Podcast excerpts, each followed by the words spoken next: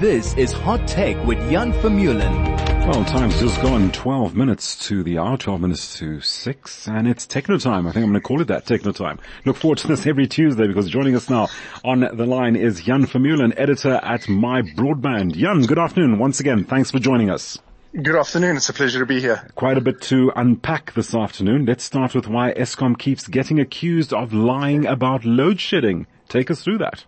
Yeah. So the simple answer is that they uh, they publish these evening peak uh, data sets. So they go, you know, at the evening peak, in, uh, you know, this is the the load that the system was under, mm-hmm.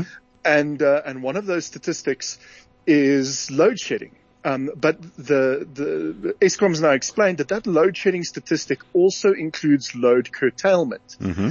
And so, uh, for, for people who might not know, load curtailment is when Eskom calls up some of their biggest clients who have now signed up to this program and says, listen, you need to cut 10% of your load immediately and you need to cut it uh, for the, you know, for uh, several hours so that the, you know, to help us um, minimize the amount of load shedding. Mm-hmm. And um, there's like a there's like a whole financial scheme behind this program.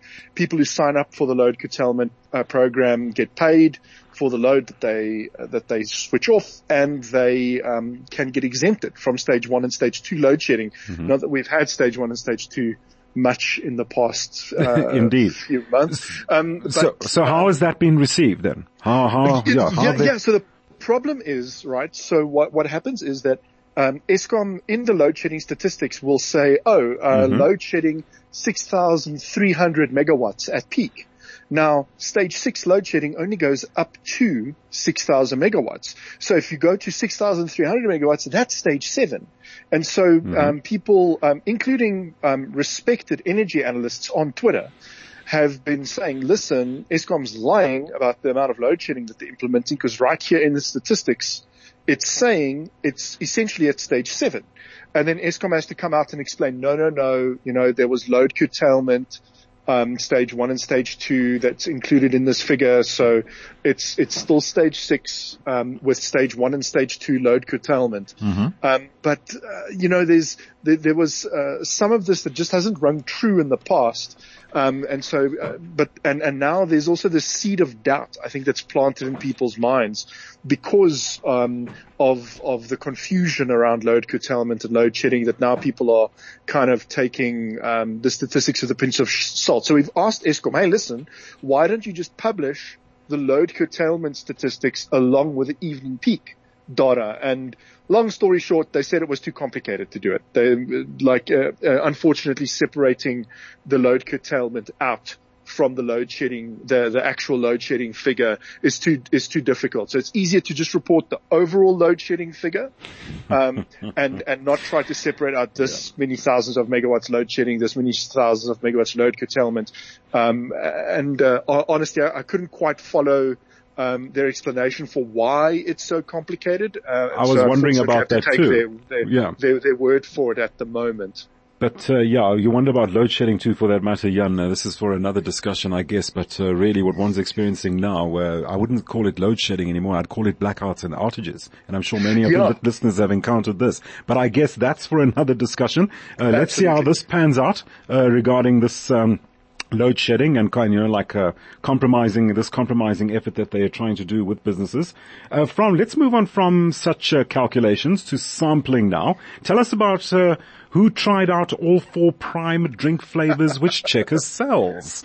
yeah, so right. so folks will folks will know there was huge fan, fanfare around the launch of this prime, yeah. uh, quote unquote hydration drink. I'm right. like, well, at least it's not a dehydration drink. Right. Um, but um, but yeah, there was huge hype around it. Well done uh, to Checkers and their marketing team mm-hmm. for the hype, and and the hype was around the fact that it was spotted at an Engen forecourt, right? Right. For 400 rand or five five 400 like 85 rand a bottle. Um, Sorry, just so, to recap, how much is a bottle? What's its quantity?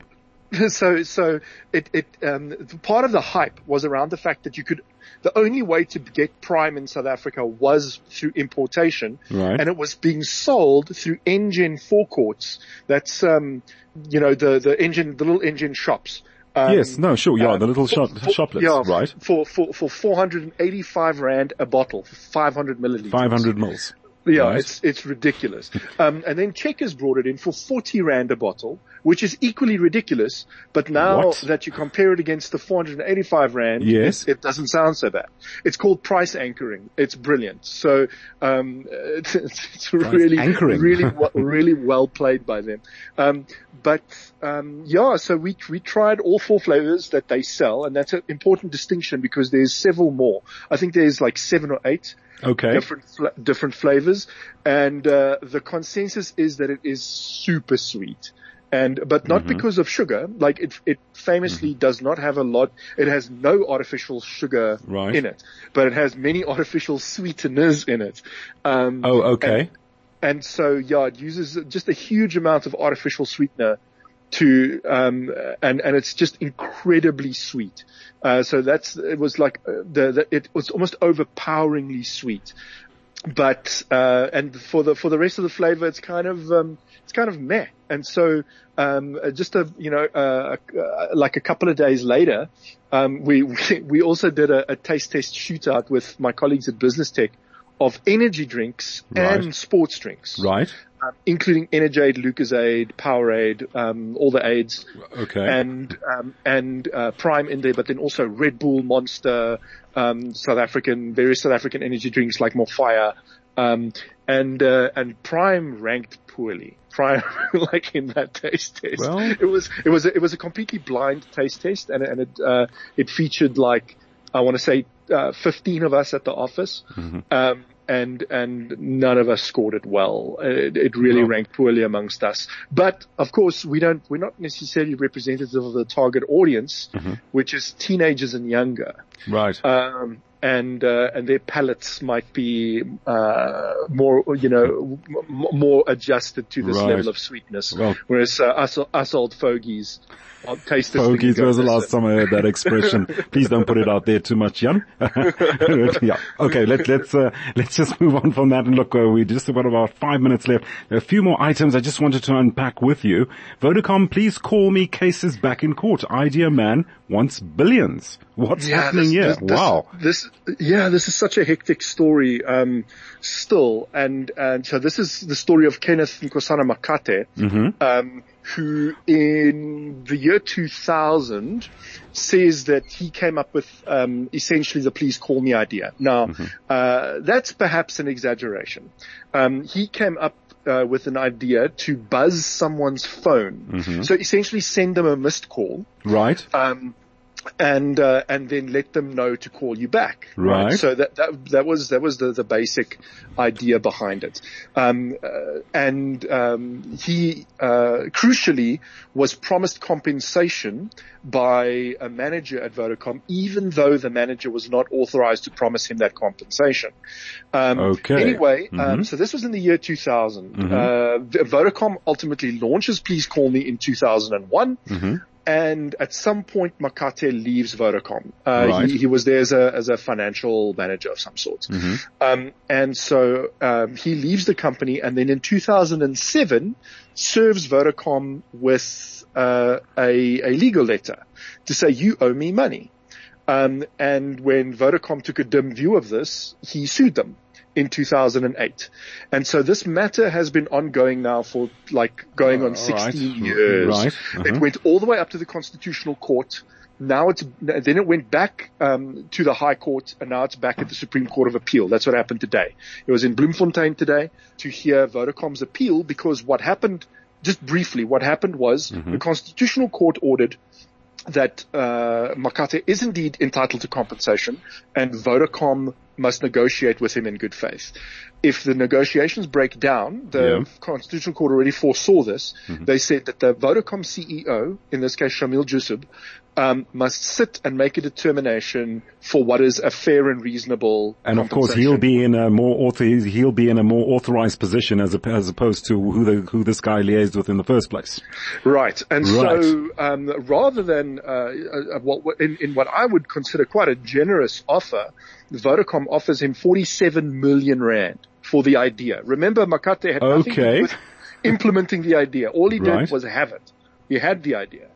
Um, and Makate says, no, thank you. That is too little money. I want a share of the revenue that you generated Which from is? this idea, which he estimated um, to be like 208 billion rand. Whoa. He wants five percent, but it, like this varies. He he currently wants five percent of that, um, but in the past has also talked about 15 percent, uh, and the the the values um, that that's claimed for this have varied from nine billion rand now, Right. nine billion, and I'll let I'll, I'll contextualize that in a second, up to like 110 billion rand in the past. Now, now to put things in context, Vodacom's total market cap mm-hmm. is like 250 billion rand, right?